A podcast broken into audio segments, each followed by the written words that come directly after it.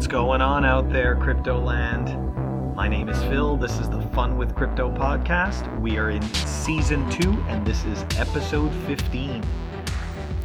We have another interview today. We are going to be interviewing none other than John Carvalho, um, who on Twitter is at Bitcoin Error Log. I hope you guys enjoy the uh, the discussion because John and I kind of went all over the place, and um, I had a really great time talking with him. He is really well spoken and very smart, and I really I appreciate his views on just Bitcoin and money and just really uh, to me anyways an all-around cool guy. So i'm super happy to uh, that he took the time to uh, do this podcast with me. So without further ado here's my interview with john carvalho bitcoin error log Hello. Hey, John. This hey, is, how's it going? I'm good. How about you? Pretty good. All right. So yeah, I did the uh, the test recording. It worked great, and um, so this is the uh, the Fun with Crypto podcast, and uh, and I'm Phil, and I am joined today by no other than Bitcoin Error Log, John Carvalho, and um, before you know before we uh, get into anything, I I just want to say that I I only actually learned about you through the Lightning Trust chain. Um, so I actually I, I, had been in the space for you know maybe uh, at this point now we'll say close to three years, but um, and I actually didn't realize at the time that that uh, you know that that uh, that video with you and Roger like I, I, didn't realize that that that was you. So when I when I got introduced to you anew, uh, uh, but I was at a different place at that time uh, in terms of crypto. I, I was a total shitcoiner and I, I, had no idea what I was doing. All I was doing was basically moving Bitcoin onto exchanges and, you know, buying the next faster thing. You know, it's going to be faster, it's going to be better, you know, it's more decentralized. So, and and so I didn't actually, I, I didn't understand um, good content and um, kind of like uh, objective arguments to, you know, why shouldn't we have a different coin? But anyways, um, so yes, I I only learned about you again on the Lightning Trust chain, and then after that, um, I started to follow you, and I really, really I like your posts. Like you're you're you're blunt and you're to the point, but I also feel that you're fair and objective. And to me, that that's like that that I I'd rather you know what I mean. It's like I'd rather get hit with the stick and know that what I'm doing is wrong than somebody just lead me along with the carrot and not let me know that what I'm thinking is wrong. You know? Yeah, I mean that's that's pretty much my theme is like from my very first day in Bitcoin, pretty much I noticed that there was a lot of scamming and a lot of scamming opportunists and things like that. So I uh, do my best to kind of take a hard line on on risk risky behavior and things like this because I know this kind of like a whole initiation process almost every Bitcoiner goes through and that every cycle, every bull bear cycle, you know, we get new, we get new blood and then everybody's competing to basically get the money from that new blood. And in the end, I'm just trying to, you know, uh, somebody made a, a good observation at one point. I was, I was on a rant about uh, how I felt like everybody, uh, you know, I'm watching a bunch of children running around in a field of balloons, and every and they all want to grab these balloons and float off into the atmosphere, and I'm just trying to keep them on the ground. And then somebody pointed out to me that like, hey, you're basically the the catcher in the rye over here, like in crypto, and and I was like, you know what? I went back and I had read the book when I was really young, and I don't, I didn't really remember the reference. So I looked up, and I was like, wow, it's like, it's like pretty much the same explanation. I just, I'm just trying to stop people from falling off the cliff, you know? Yeah, I I definitely appreciate it, and I, I, I think that that message definitely comes out loud and clear. So of course, when I you know uh, when I started talking to you and everything, and then you accepted to do this you know this discussion interview with me, I, I had to go back and watch that interview with you and Roger Ver, and of course I, I don't really want to go into detail into it because you've already gone into detail so many times, but you know, my wife, who actually knows really very little about crypto, was sitting there listening to this and, and knows like not as much as about Bitcoin. And, you know, her impression was even, she's like, wow, she's like, this guy knows his stuff. I'm like, so, and I know, like, not all of us, you know, we, we don't all know everything. Um, but I mean, you could really see that, you know, you had prepared and you knew exactly where he was going to go with that, and it was it was really well done. And then from that, I, I moved on to the uh, the the uh, the YouTube video with you, uh, Shinobius, uh, who's now the secret Blockstream employee, and Mhm. um, and Vinny Lingham. So I I actually work for a company that uses the uh, the Civic uh, that uses the Civic API. Okay, so I, I have a, yeah, great. So I, I have a little bit of uh, I have a little bit of experience with this, and I can say for a fact that you don't need that token to use that Yeah. product. So so for me, as soon as like and and it's funny, right? The day that that our company agreed to work with them to y- use their identity solution, I started to do research, and I I get to actually test some of the product that you know that interfaces. It's a visitor management solution that we have that interfaces, and and they don't. Uh, you know, we, we don't need to, we don't, as a corporation, we don't need to own, own their token in order to use that product. Well, this was the So, the thing that like this this goes back maybe two years now when when the whole ICO utility token craze started, um, and Civic was kind of early on that. But there was this rash of people that were trying to rationalize ICO behavior for their already existing projects. You know, a lot of ICOs Yes. just kind of scams or, or or fantasies people had about things they wanted to build. But then, as people watched people raise a bunch of money, they were like, "Well, shit. I mean, why am I trying to get VCs and doing pitch decks when I could just go out there and make a token and make an excuse for having a token and raise a bunch more money?" And so, companies like Civic and Tierion and people like this kind of, you know, forced in uh, some kind of excuse to have a token within their scheme for their platform. But the problem always remained that why the hell would any user or business want a token like, as an actual utility that had a variable price? Um, you know, like. Yeah. Sorry, my audio cut out for a second Oh yeah, there, there you are. Okay. um, you know, your, your your business. Why why would they ever want to or or want to have to deal with having civic tokens to be able to use that service when they don't know how many you know uh, hits or or you know queries or whatever it is they charge charge you by in, in civic why would they want that token if they didn't know how many they were going to get for it No, exactly.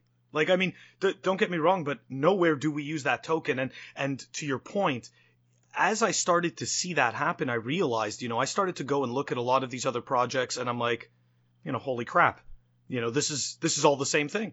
You know, it's a lot of this is is just the same thing. Like you don't when you and then you, what happens is is that from that point, if you choose to accept the information that's in front of you, you start to realize you're like, well, wait a second, if I'm going to hold anything, I, I may as well be holding Bitcoin because Bitcoin is actually being what it's intended to be. It, it's Mhm. doing what it's supposed to do. You know, whereas these other projects, it's they're not actually doing what they're supposed to do. They're just a piece of software that don't require any kind of coin to do what they need to do. Exactly. Yeah, this was this was uh, I don't know if you were around or paying attention back when um, Bitcoin Uncensored was a, a, a video, a vodcast that used to um, be very popular b- before the last bull run, um, leading leading into it really. Um, and then, but it was two people that did the show, and uh, Junseth and Chris DeRose, and then they they split up. But before they split up, the show was awesome, and they they were kind of you know some of the loudest uh, voices of reason regarding stuff like this about ICOs and using blockchain for things that you know just didn't need a blockchain, and it's still a problem. I mean, the blockchain quote unquote industry is still pretty huge, and we still have a lot of uh, uh, large corporations, and now we have banks, and everybody's saying they're doing blockchain, but they're pretending like you couldn't just normally do this stuff with database structures and, and networking and, and normal money. You know, um, it, it's it's hard because everything is so hard to explain to people and it's hard to and you have like these reputable quote unquote large businesses and, and experienced businessmen disagreeing with people like me and and people are like why should i believe you you're just you know you're just being a maximalist you're just being crazy you're you know Oh yeah, absolutely. but you know what it is. To your point, it's they just need to understand something simple, you know, and and they can they, they don't want to understand Bitcoin. Like Bitcoin is is too much of a monster. It's too much of its own thing. But but blockchain, I can take that and I can make it my own. You know? Yeah. I, yeah. I can.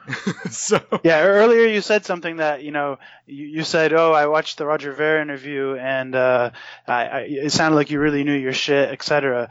But the thing is, is like as if any real Bitcoiner, I think, you know, I, most I should just speak for myself, but you know, uh, you always feel this kind of creeping ignorance because everything is always moving so fast and it's so intricate and there's so much new technology. There's so much detail to how the bitcoin network works from since day one to just understand it. And so i just try to do my best to understand, understand things and, and explain things on con- on a conceptual level and keep things about concepts and about you know uh, first principles and such. Because getting into the weeds about details you know like things like how right now like Peter Rizun is trying to like troll everybody with all of the bad things about the Lightning Network. Yes, he just drags everybody into the weeds and he and he's trying to unlearn the, the, the concepts that people did learn and, and cause doubt. It's literally FUD um, because it's too complicated for anybody to actually understand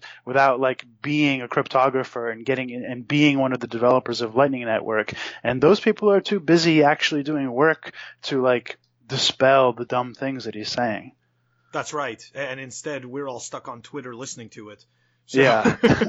it's like, because I mean, don't get me wrong, I'm definitely not technical enough to argue with him at his level, you know, to be able to explain back why what he's saying makes no sense. But I, I leave it to the more intelligent people to ignore him. So, so I, I figure if they're not paying him any attention, then that's fine. But um, I do want to uh, I do want to go back to something that that you mentioned. Um, you're absolutely right. The more I learn about Bitcoin, the dumber I feel about Bitcoin because because like what happens is is that it like it it makes you aware of your ignorance. It's like you know it's it's almost like a it's a mirror showing you everything you don't know. You know. So it's like you you'll see the piece that you do know, and then all you'll see around it is what you don't understand. Mm. so And then and then sometimes you'll think you knew something, you know, with a lot of confidence, and then somebody will act that will take the time to explain to you how it actually works, and then you realize that it's actually kind of in a way you could say it's the opposite of what you thought. You know, like I don't know, I can't think of a good example offhand, but one example is like how people like to say Bitcoin is peer-to-peer money, and how in, in reality, you know, there isn't actually a peer-to-peer aspect when you're transacting with people. Um, it's like more like we're all that's right. Organizing who has control, which keys have control over UTXOs in a, in a, in a central database that has been dispersed decentrally. So there's not an actual peer-to-peer transaction at all. Um, and so you, you get into a debate with somebody like Roger Ver and it's like, he's saying, you know, Bitcoin Cash is actually peer-to-peer. And you're like, what the hell are you talking about? it's, it's like no, it's not. But um, you know what? To your point, there's actually a really interesting comment that uh, uh, that Shinobius made on uh, on Block Digest that has to do exactly with what you're saying. Bitcoin is not a voting mechanism; it's a coordination mechanism, and and like that that's exactly what it is. Like to your point, you know, where it, it's like we're all you know, it's like we're all working together in order to in order to cooperate and organize but it's not a peer to peer as in a literal peer to peer Yeah, yeah, and and you can do this. You can do this with like most of the qualities of Bitcoin. We can talk about Bitcoin fungibility, and we can say, okay, uh, is Bitcoin fungible? Well, on a very, very, very technical level, it is because one satoshi equals one satoshi on the network. You know, it, there are, the, the network can't tell them apart uh, in in a in the abstract sense. that's right But but the the actual job of the blockchain is literally to manage the difference between every satoshi. So it's it's it's literally to keep like the UTXO set uh, literally keeps track of which satoshis are separate and different than other satoshis. So on a on a in a in practice it, it, it can't ever be fungible, um, you know, on a technical level. So it's like you can do this with with so many qualities of Bitcoin, where you can be a, a devil's advocate and totally, you know, blow someone's mind or troll someone with just by explaining how things are the opposite of what people think they are.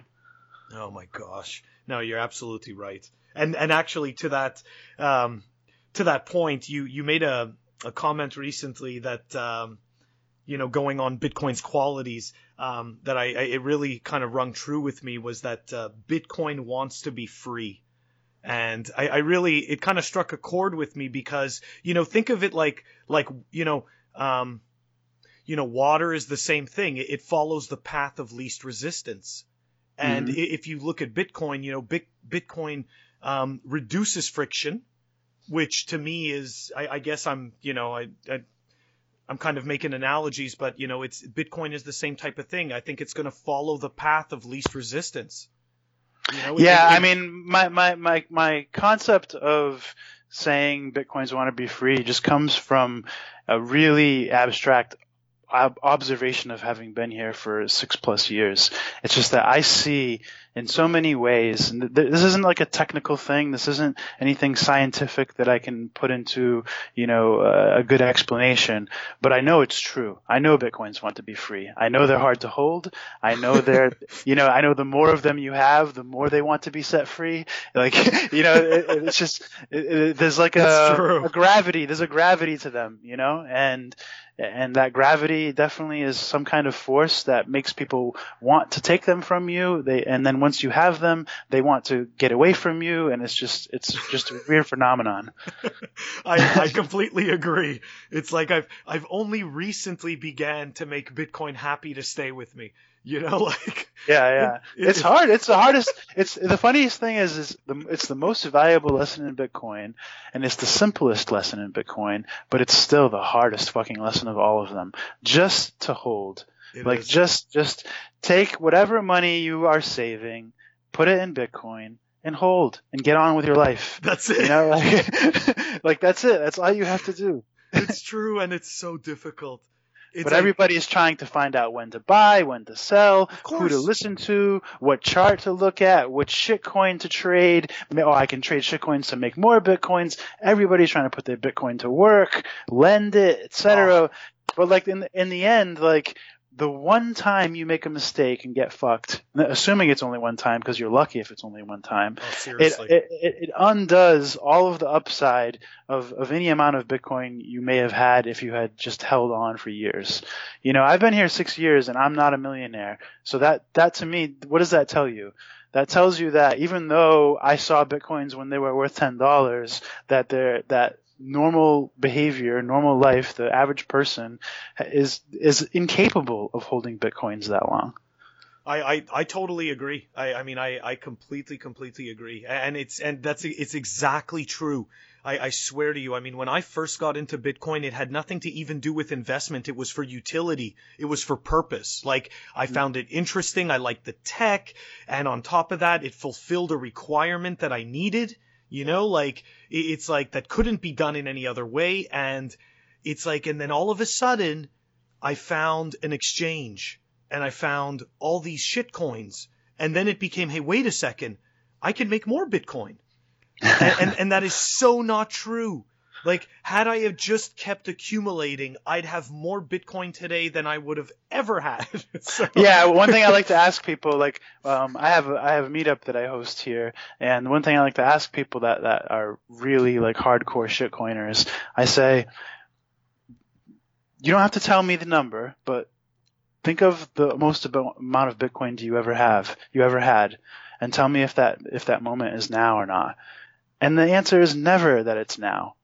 you know, they always had more Bitcoin at some point in the past. Absolutely. Um, so like, yeah, if you're lucky or if you're a really good, really, really good trader, and even that I'm not sure is true because eventually even some of the great traders I've met and known, eventually they, they, they get fucked too in one way or another. Like their exchange gets hacked or they accidentally send too much Bitcoin to the wrong address or, you know, just things, things happen, you know, and, and the, the truth is, is just, you know, the, the safest thing, the most sane thing you can do is figure out how to be a, a productive human, take what the skills you're good at, get a good job, make sure you get what you're worth, continue to increase your skills so you can earn and, and, and put value into the world and convert that value into Bitcoin. So I think you make a very interesting, um, a very interesting point about what you just said about holding, forget about it, and go be a productive human because that's one of the I. You had mentioned, you know, the effects of Bitcoin disruption. I, I don't remember if you were talking with Vlad.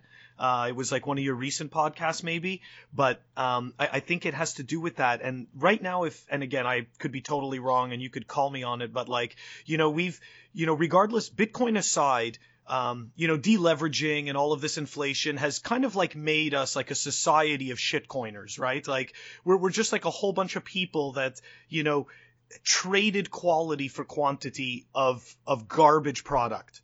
You know, inferior, cheap product because our money is cheap, so we we can't actually get quality. So Bitcoin actually has this disruptive kind of effect where it it I believe it's going to incentivize a flight to quality. And we're going to possibly become less consumers, but what we will consume will be much higher quality items and experiences and, you know, and such. Because, because it's going to be more difficult to separate yourself from your Bitcoin. You know, like I mean, I, I could tell you I have a, you know, it's like I don't want to spend my Bitcoin. Like I remember, like you know, for something like when we did the Lightning Trust chain and and you did those awesome, you know, you you chose to help everybody out with like the shirts and everything, and you know, do something cool for everybody that would be memorable. Like man, like that to me was worth getting rid of a small amount of, you know, like Bitcoin to spend in the network for something memorable. So to me, like that was like a, a higher quality type of experience. And I was yeah, willing. I mean, and, the, and I think there's a couple concepts here. One is, you know, with the shirts and the trust chain, I think that part of it was like we, we all like to be a part of something, and anybody that participated in that felt like they were a part of something, and that was that's really that's probably the biggest reason why I didn't want to take the profits from those those selling those items, the shirts and mugs and stuff, is because I knew that it was just kind of exploiting this community aspect and that you know I didn't build it. It wasn't my you know the the whole phenomenon had nothing to do with me. I participated and that's about it. And I knew that everybody would want it. And I knew that it, and it was. I knew that it would be the most popular item that I had put in the store so far.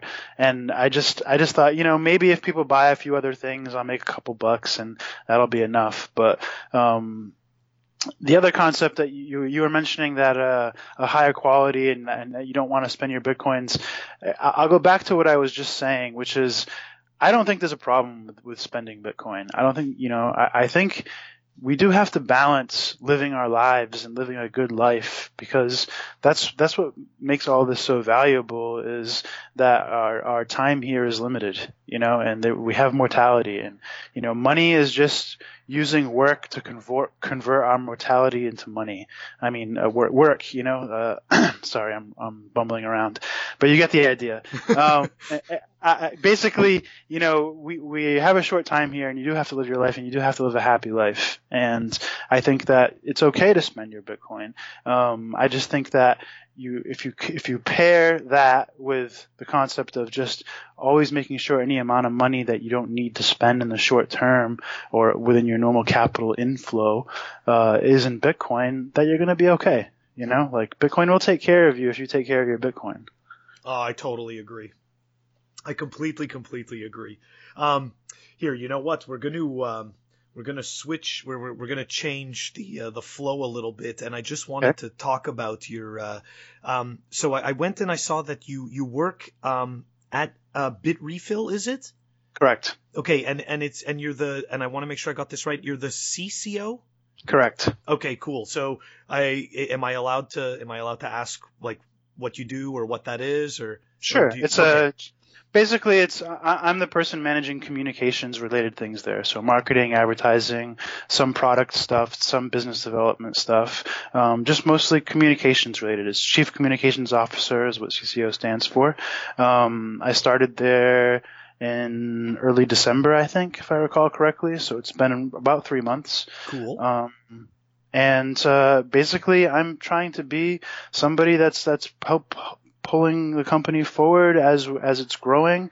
Um, helping to be somebody that's uh, has some experience in the Bitcoin world and helping, you know, we're we're all we all just had a two week um, work retreat in Spain where we all met up from because we're we're scattered around the world, so we met up to work together for two weeks, and so we were you know, doing a lot of planning about what we're going to do for our roadmap for the rest of the year, um, planning about what we're going to do about this whole Lightning Network thing, which has become a much bigger force um, than I think the company had uh, realized that it would be maybe a year ago. Um, but um, overall, I, I, love it, man. I love I love this work. I, I love what we have planned, and I, I I'm happy to be part of a company that actually is helping, you know, people that are in big, not just Bitcoin but other cryptos too, give them a way to, you know, give them an off ramp that is actually useful to make them not have to keep converting to fiat.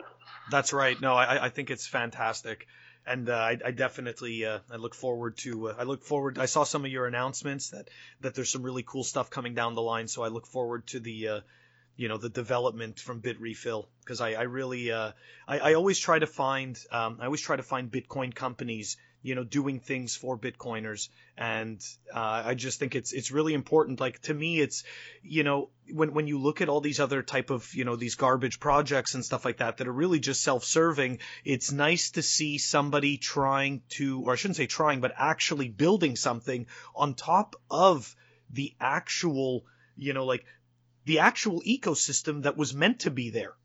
You know, not not, not some weird mutant sub like supplant. You know.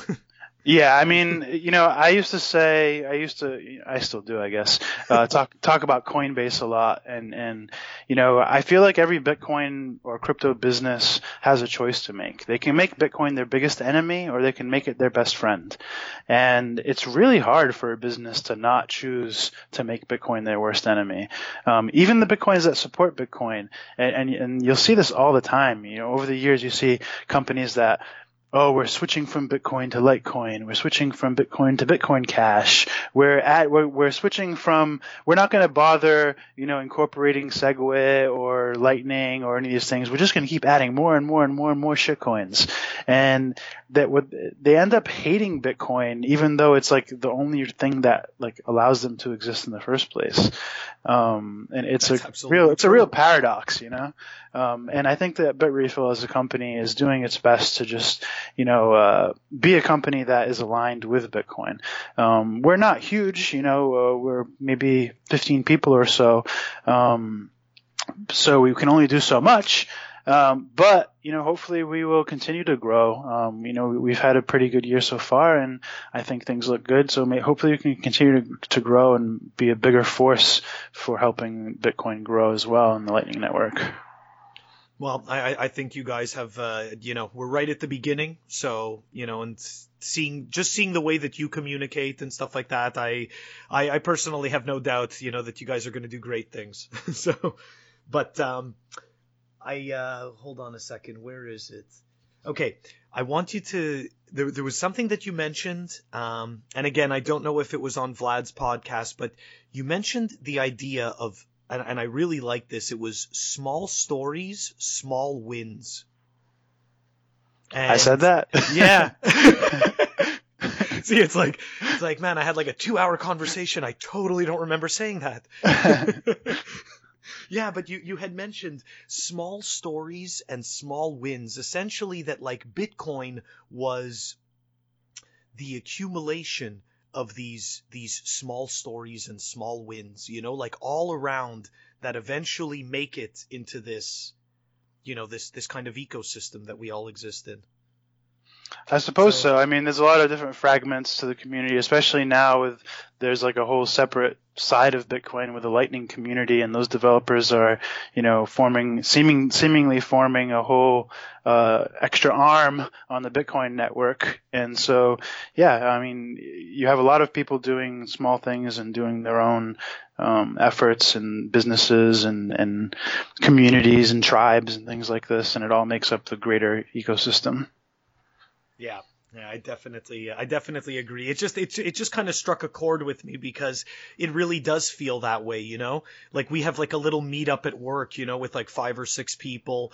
Um, you know, like I know that there's like, like you just mentioned before, you do a meetup. If you don't mind me asking, how many people are you? It depends. Um, in the summer, on uh, average. I would say it's maybe 15 to 20. Um, in the winter, it's more like five to 10. You see what like it, exactly like I think that totally illustrates the you know the small stories, small wins type of narrative. Although know, what like I should say is lately I've been uh, I have a friend here that um, has asked me to moderate and participate in a couple meetups at a local um, co-working place uh, called Tech Hub, and there the, it's more of a presentation format, and a lot more people come to those. Um, you know, Oh, we'll cool. see.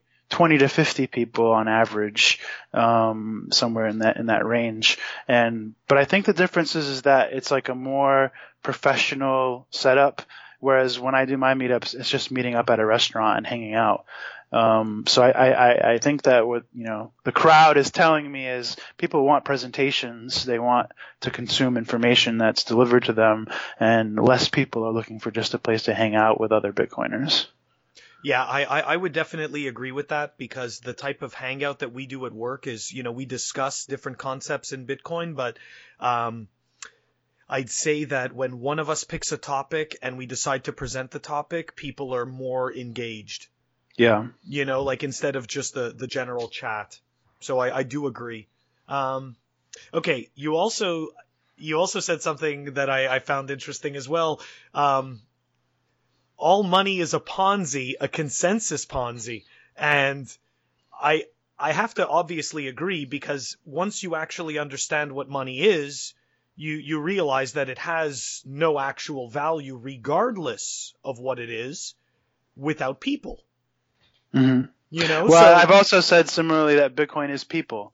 Um, you know, it- exactly. sometimes people on Twitter, for example, or in- online in general, you know, they get into these really specific arguments or really hard line arguments about things, and I just feel like sometimes whether I agree with who, either side or not, I'm just like, come on, guys, like this is act in the end, this is actually for humans. No, you're you're absolutely right, and You can't be too clinical about this.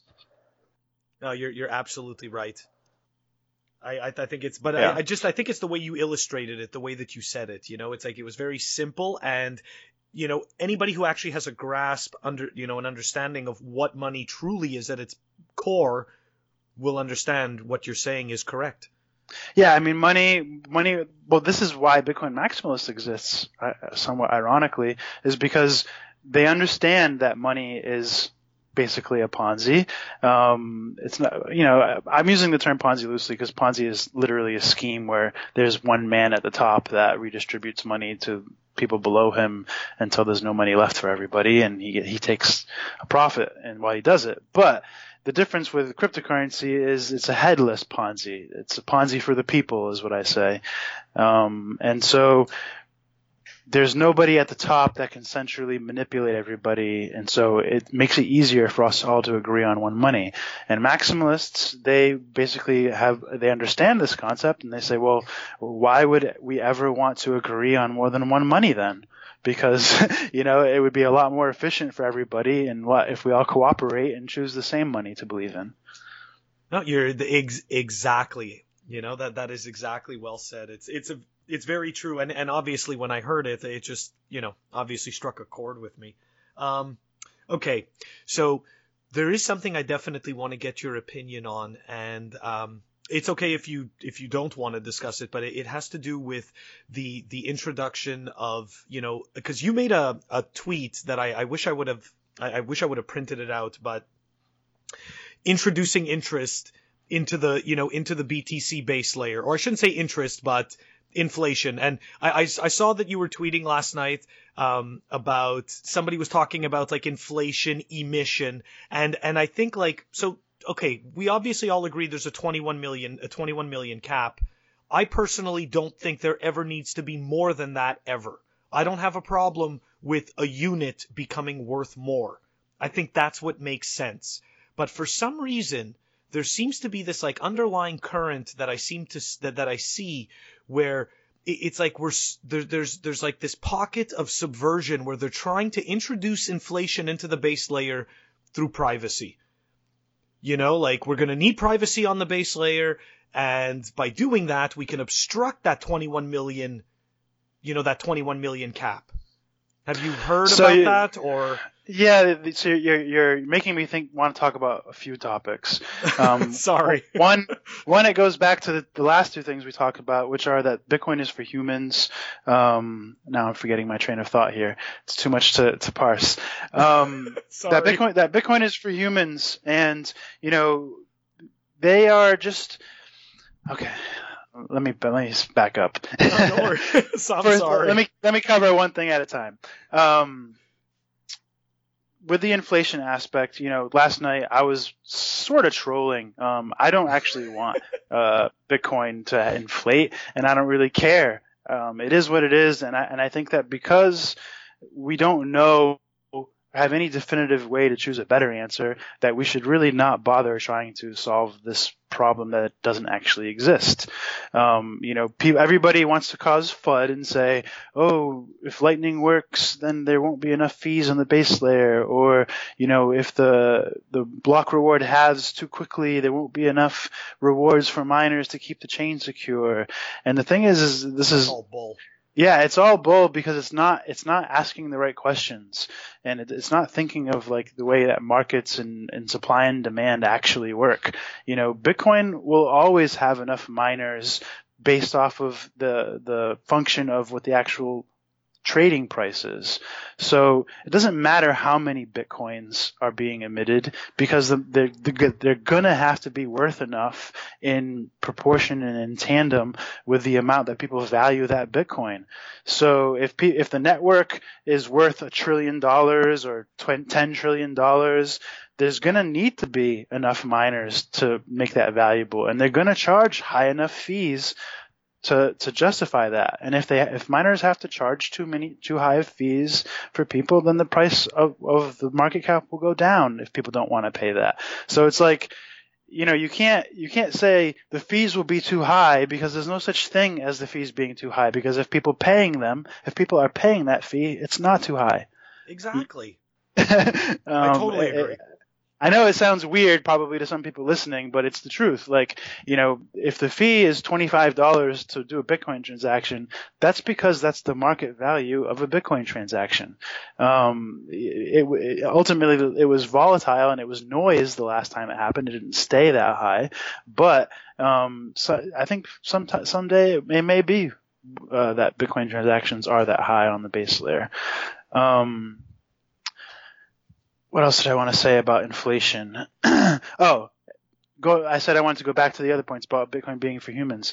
The the thing about in, talking about inflation is that Bitcoin is going to be emitting for many, many, many, many years. I might be dead before it's done. I forget what year it ends. I probably, I'll definitely be dead. I think it ends in a long both time. Of, both of us are. yeah. um, and so if I'm going to be dead by the time the Bitcoins are done being printed, that means I'm never going to live in a world where Bitcoin is truly deflationary. There are always going to be big, being Bitcoins printed in my face. You know, that, that, like, that's right. So we so, actually won't even see the full spectrum. So that, yeah, so that makes the real question: uh, what should the rate of emission be?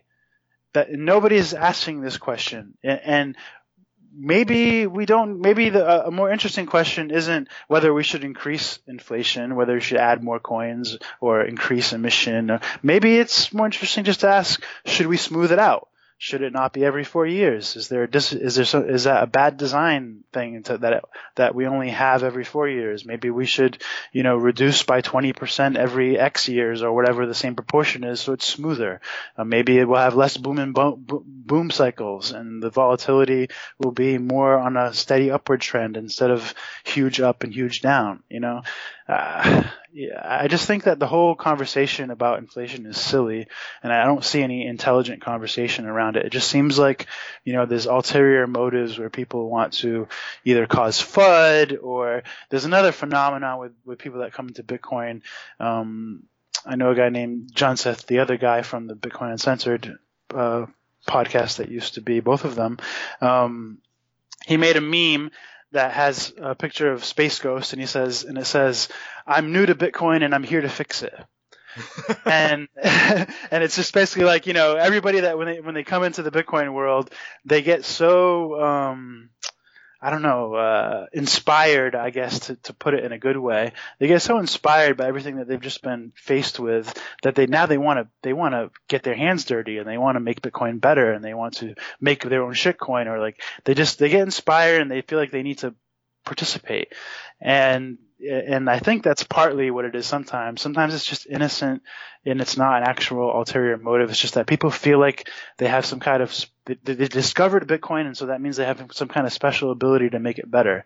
Um, and I just think it's, it's not an interesting conversation to me to talk about changing the inflation.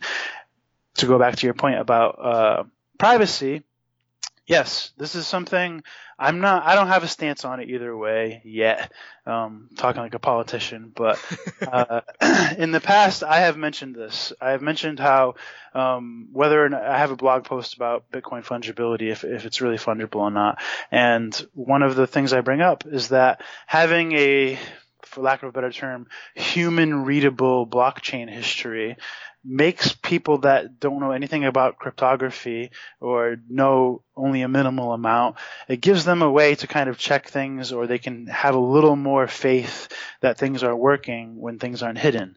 And if you, if we just start hashing everything into hashes and trees and more hashes and more trees and, and start obfuscating everything, if there's ever a bug only the highest level cryptographers are going to be able to find it or catch it or exploit it. And so if things become hidden, that means they could theoretically be hidden in such a way that inflation could increase, where coins could be printed. We saw this with Zcash, right? That's right.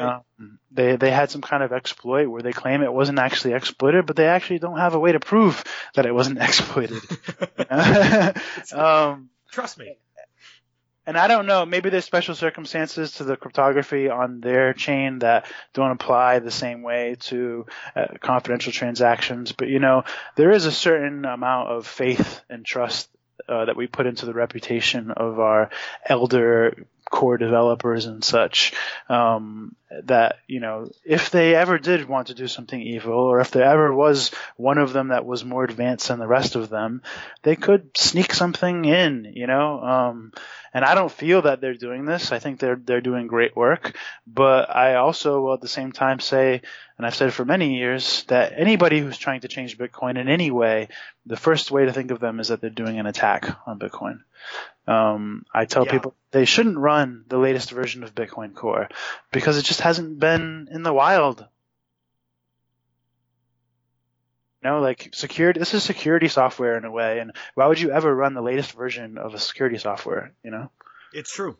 You're absolutely right. Even you know, even because uh, I, I, work in troubleshooting, and of course, we we don't even recommend people use the most recent version of the software. You know, so yeah, it's kind of like I remember back in the day when when uh, I was working at a newspaper or or other other businesses when there'd be a new version of Windows that comes out seem to happen so much anymore. But, you know, when we had Windows XP and then we had Windows ME and Windows 2000 and Windows 7 and all these, these changes, it was like a huge deal for a, a large company to upgrade Windows and change. They had, they had really hardened into the old software with a lot of security protocols and, you know, permissions across the company and integrations with business partner software that it's a real pain in the ass to update. And someday that's how it's going to be with Bitcoin Bitcoin too. You know, um, this is why we have a base layer. This is why we try to say we don't want to be forking Bitcoin. One of the reasons because it, it's very disruptive when people actually start building stuff on it. Okay, so you you bring up you bring up two interesting kind of kind of two interesting points. One of them.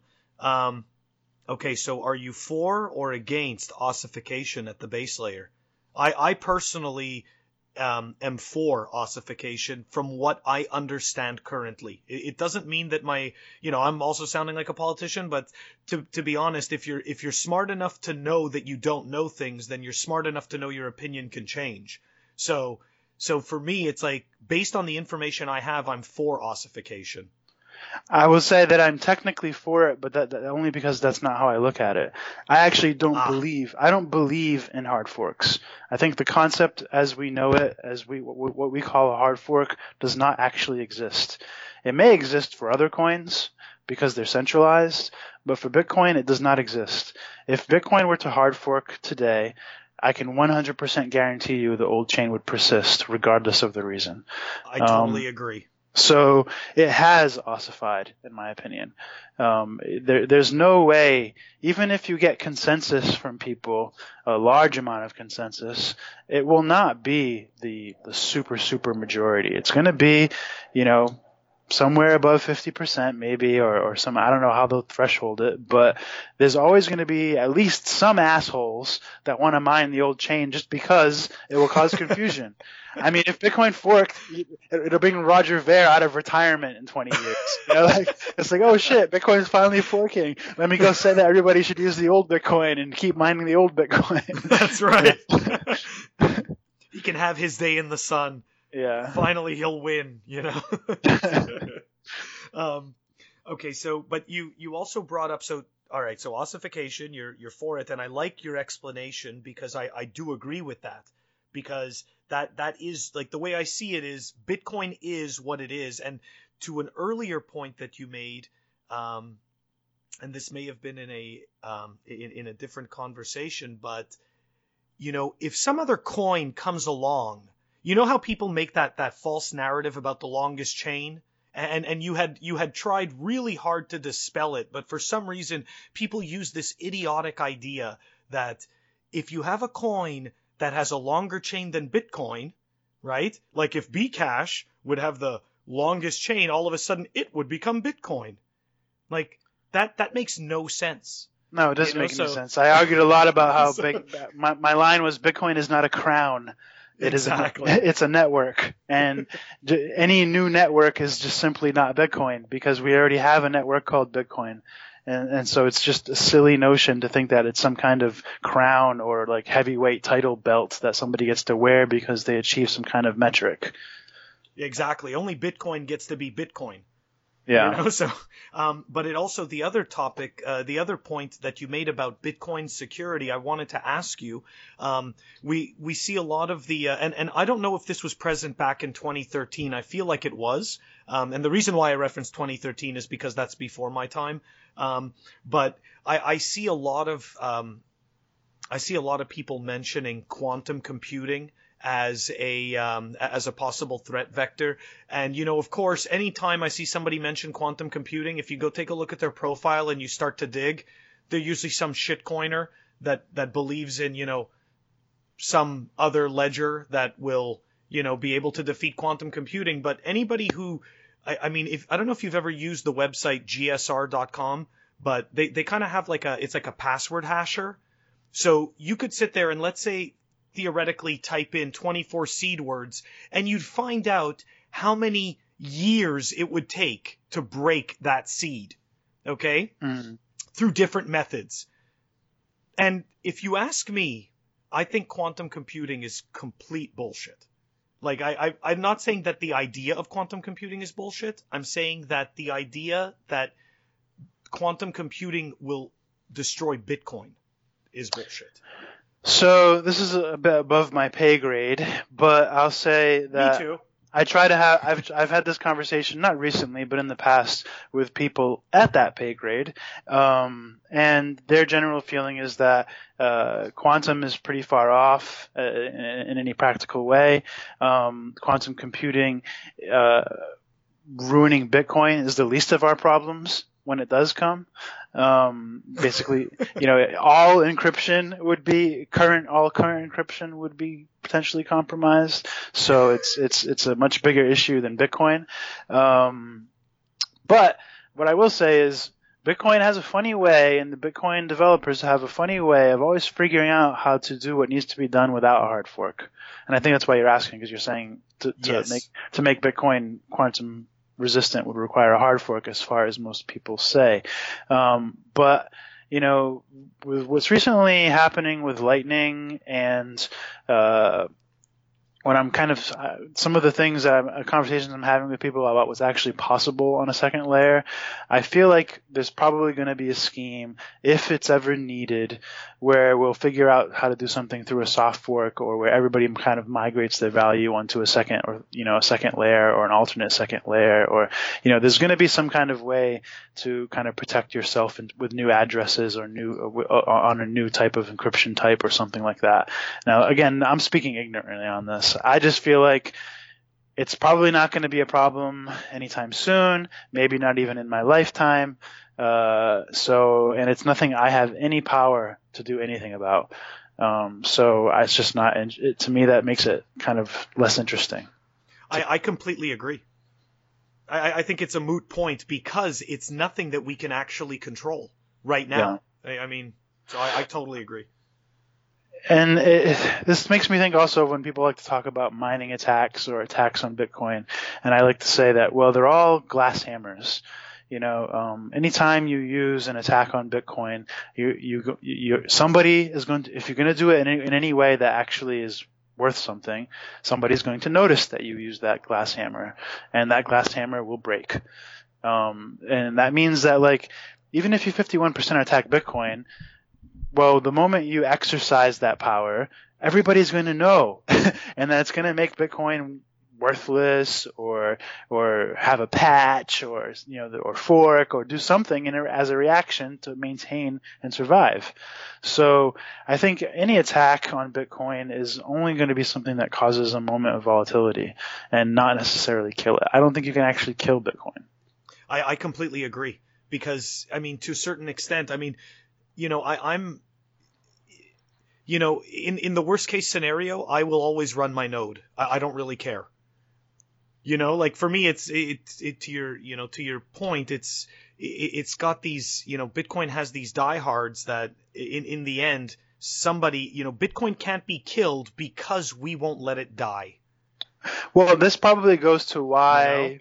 People like Roger Ver want um, want people to believe in narratives like if you have the most users or you're you're the most P2P cash or you are the cheapest transaction fees or you have the longest chain uh, even though it's on a separate network whatever it is they, they try to make a kind of metric that means that this thing should be called bitcoin.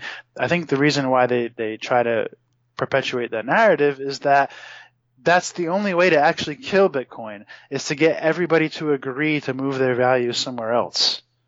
That's exactly right. And and you know, so if they can somehow sway the hearts and minds, you know, which is what is needed, um, then they can do that. But I, you know, I don't see it happening. I, I really, I mean, just from my own experience of of going through the you know the the shitcoin rabbit hole and coming out a bit I wouldn't say a Bitcoin maximalist necessarily, but I'd say a, a Bitcoin majorist, and I say that not because I believe in any other uh, store of value um, other than Bitcoin. I don't, but I know that other people do.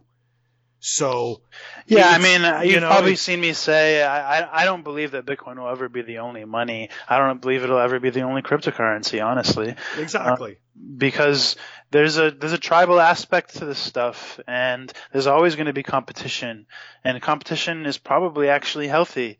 Um, you know, if if we didn't maybe if we didn't have Roger Ver, you know, harping at us for two years about block size, it would have something would have happened differently, and it would have taken longer or happened in a less powerful way. I don't know, you know, like it seems like the opposite is true, where people where where shitcoins and shitcoiners mostly waste Bitcoin time and waste resources and slow Bitcoin down. But you know, it's it's it's it's tricky. You know, when you have something that is you know, exhibiting such anti-fragile traits as Bitcoin does, you sometimes have to wonder if it if it isn't better to slap Bitcoin in the face to make it do something instead of you know uh, have faith in it and just hodl and sit there. Oh yeah. Oh no, I I totally agree. Um. Okay, so I let's see here. Okay, let me ask you this: Do you have any um do you have any final thoughts or anything? Because just we're we're coming up on an hour, and to be honest, I, I could actually ask you a million questions, but just you know your your time is important, and I really appreciate that you came on, you know, to to speak with me uh, about this. I I really do. So, do you have any final thoughts or anything? Oh, I don't know. I mean, hmm. I guess current topics are. Well, there's there's a lot of this people wanting to lend their Bitcoin, and you know, you Oh, probably heard me say, you know, just in general, be careful with letting other people hold your Bitcoin. You know, you you you manage to get some. You know, think twice about whether you let somebody else hold it for you. Exchanges are for exchanging; they're not for banking.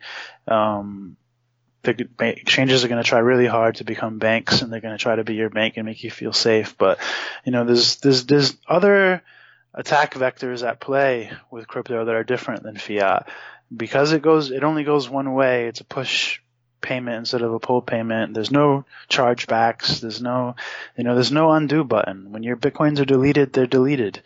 Um, and and exchange can't can't stop that. So it's better off holding them yourself. Um, well, as long as you don't delete them yourself.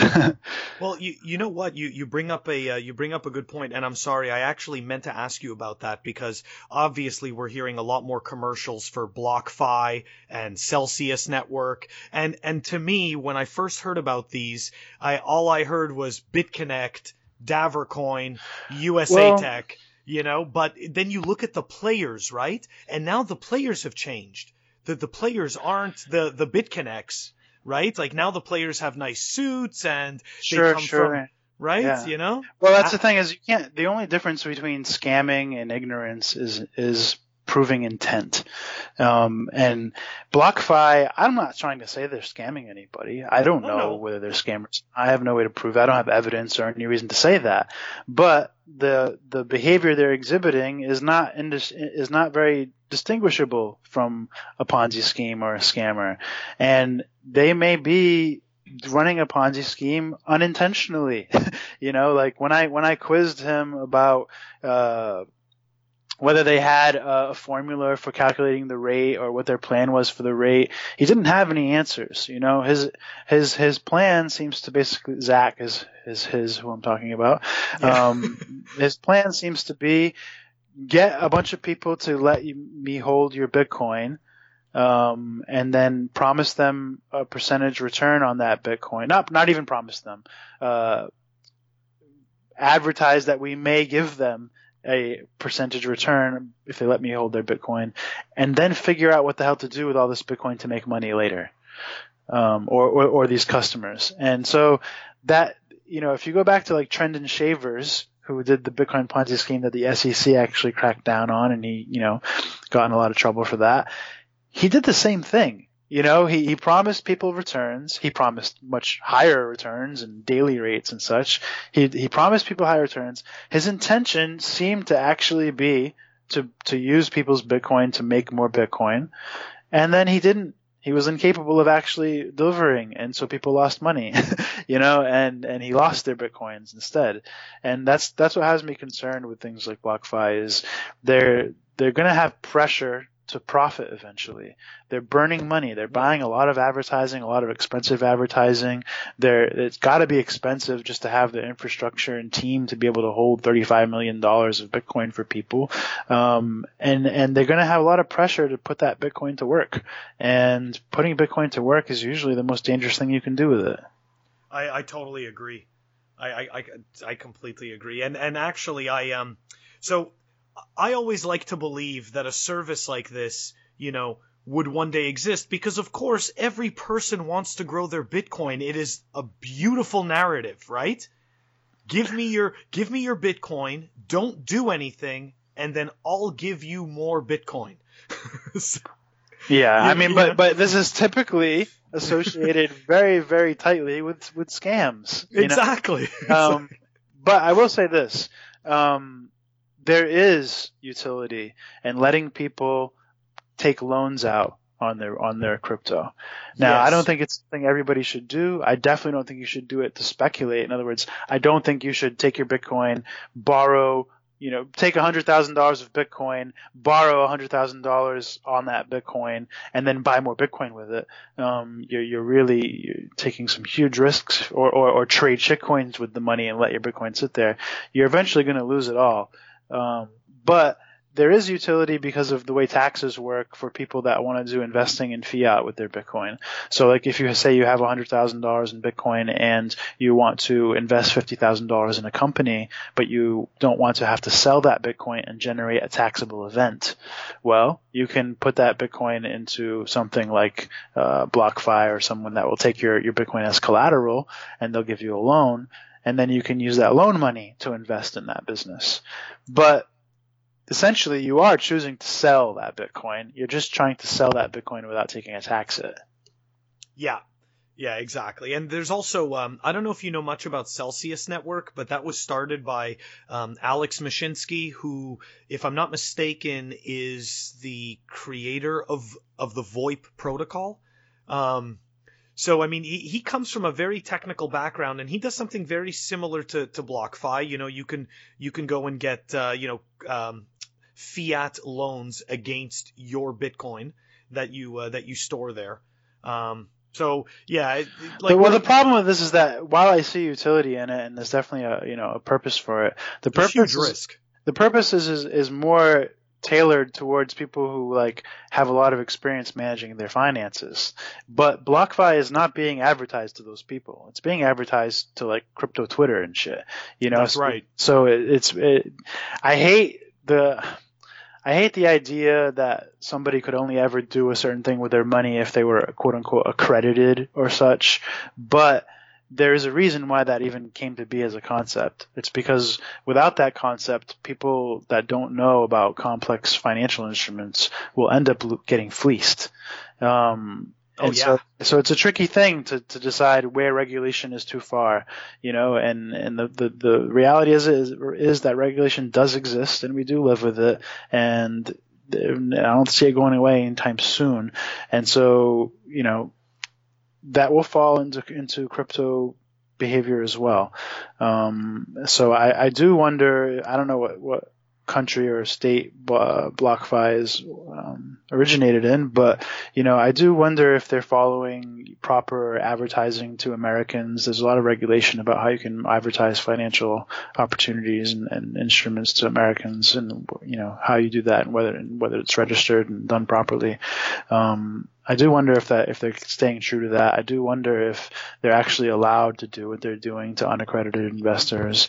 But in the end, my I don't care about the regula- regulatory details. All I care about is that I do feel like there are people that are gonna put their money in there and potentially lose it or not understand the risks. Um, and and Yeah. I, I don't like to see like you know Pomp retweeting a ref a referral link saying earn six percent of your on your Bitcoin. That's like that's not how you like that's not like a ethical means of of promoting that product, you know? No, I agree, but he's uh, you know uh, he's he's managed to convince himself that uh, it's all good. You know, so Yeah. I mean I, again I, I don't think he's I don't have any reason to know that he's a scammer necessarily. Oh, no. absolutely But not. I, I just think maybe there's a, a higher ethical behavior that people could be having than they currently do. Oh, and I that- definitely. Greed, the greed may blur that out of their consciousness. Oh yeah, I definitely agree. Um, yeah, so uh, I was gonna say, is uh, is there anything else? So I, I'm gonna um, just so you know, I'm gonna put in the show notes. I'm gonna uh, put a link to you know to Bitrefill, and um, if if somebody wants to uh, to contact you, what is the what what's the best way to uh, to reach you? I mean, the best way to reach me is probably on Twitter. I'm on Twitter and on uh, Telegram as at Bitcoin Errorlog. Um, I work at bitrefill.com and we we provide uh, digital gift vouchers for I don't know maybe 1,500 different products if you include the the mobile phone top ups that we do as well.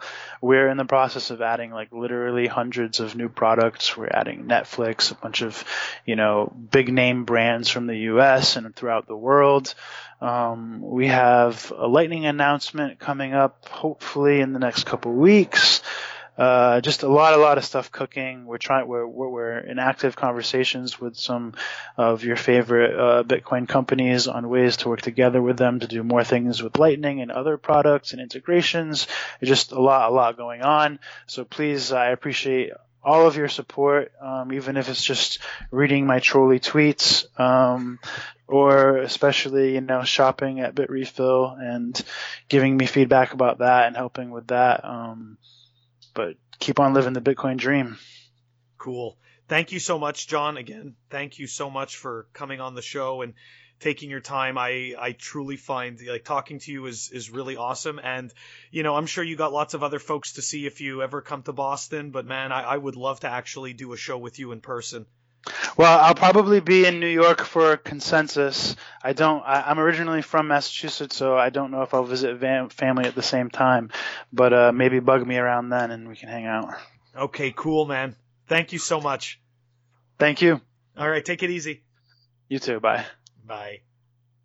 All right, everybody. I hope uh, you enjoyed my interview discussion with uh, with John Carvalho. Um, I, I, know I did. It was it was such a pleasure to uh, to talk with him and uh, just to get to pick his brain. You know, it's um, uh, a lot of times you just you, you find yourself when you're when you're researching Bitcoin. It's it's interesting, right? There's so many Bitcoiners, but yet you you find yourself in this um, in this lonely position where you're doing a lot of research on your own and you create this this kind of you know this vacuum chamber for yourself and it, it's just really amazing to you know to get to speak to others and you know get their point of view and especially somebody like him who's really just seen so much of what bitcoin has you know what bitcoin has done anyways um, so yeah that's uh, that does it for us. That does it for episode 15. If you want to reach out to me on Twitter, I'm at CoinIcarus.